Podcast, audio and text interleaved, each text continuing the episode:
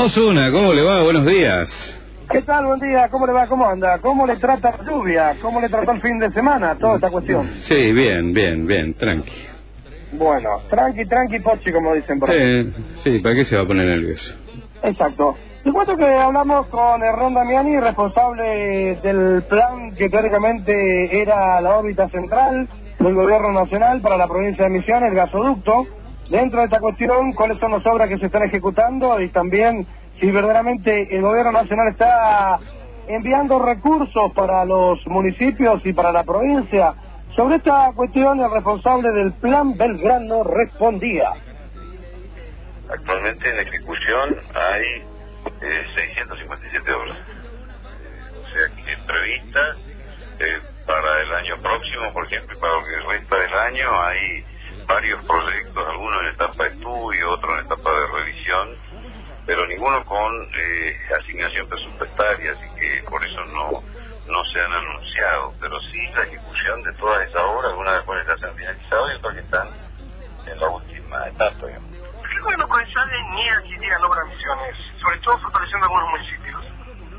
Bueno, es como topar el sol con, con las manos, cualquiera que viaje por la provincia, cualquiera que mire la estructura educativa de eh, los jardines de infantes, eh, que son más de veintiocho los que ya están habilitados. Tenemos uno en San Ignacio con algún retraso, por problemas de mayores costos, porque bueno, todos los contratos actualmente establecen mecanismos muy cortos en el tiempo para evitar ese tipo de discusiones, porque venimos de un tiempo donde muchos empresarios estaban acostumbrados a demorar con tal después de discutir cómo hacer el costo y una obra que se presupuestaba por diez terminaba pagándose veinte. Eso ya no ocurre.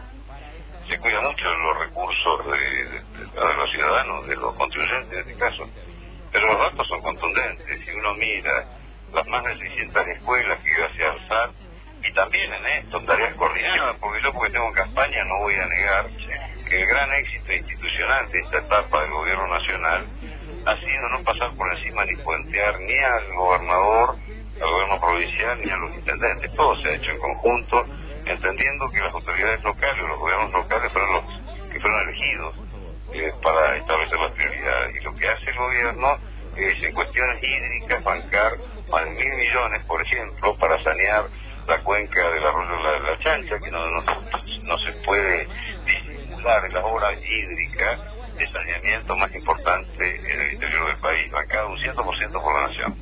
Después, muchas de las obras son de financiamiento compartido, donde la, la, la nación pone no menos del setenta por ciento, y dentro de ese otro treinta por ciento, la provincia, los municipios colaboran con distintas cuestiones equivalentes a ese monto, no, no necesariamente con dinero.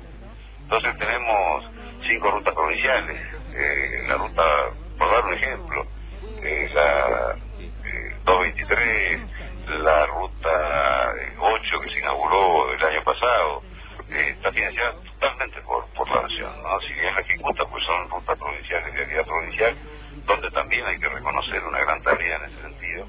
La ruta diecinueve, la ruta diecisiete, eh, que a la altura de Dos Hermanas están haciendo todos, no solo la, la, eh, la repavimentación total de la ruta, sino también la construcción de colectoras.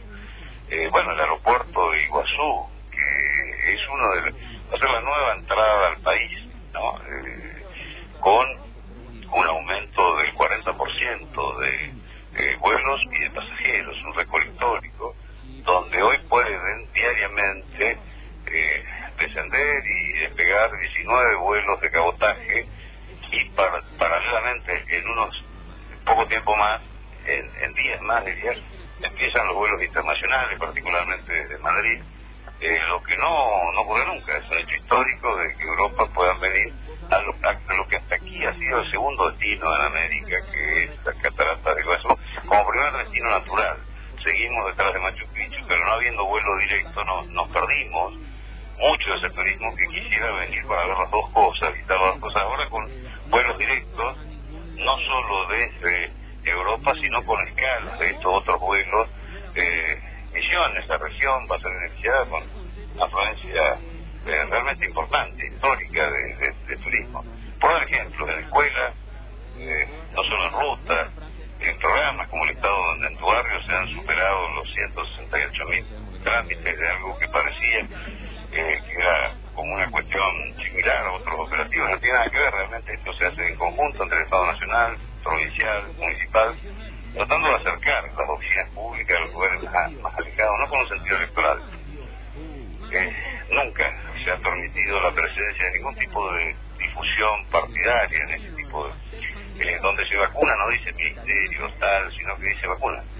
Eh, porque tanto los chicos como sus madres no tienen por qué eh, soportar que encima que necesitan haya quienes, sacar, haya quienes quieran sacar ventajas de tipo de cosas. Así que realmente muy contento y orgulloso de esta obra del presidente Macri, que llamamos Plan Belgrano, que es una herramienta realmente importante, ¿no?, para, para resolver el tema. Gracias.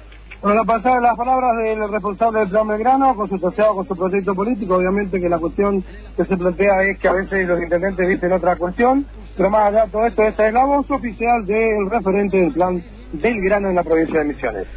Perfecto, Gustavo. ¿Cómo está su mañana? Bastante complicada, con la lluvia, con los distintos sectores que se va a dar. Estuvimos recorriendo desde el sábado a la noche los distintos actos políticos, así que vamos a tener resumen de lo que pasó con la campaña y lo que está pasando. Bueno, perfecto. ¿Cómo se mueven las campañas en los barrios? ¿A la gente? Eh, en algunos casos hay movilización, en otros casos hay contradicciones, que esto que lo otro, pero bueno, lo vamos a escuchar en algunos minutos a la vuelta de la esquina para poder avanzar en detalle con cómo viene y cómo está pintando una campaña corta, exigua y sin recursos para algunos. Gracias, Gustavo. Hasta luego.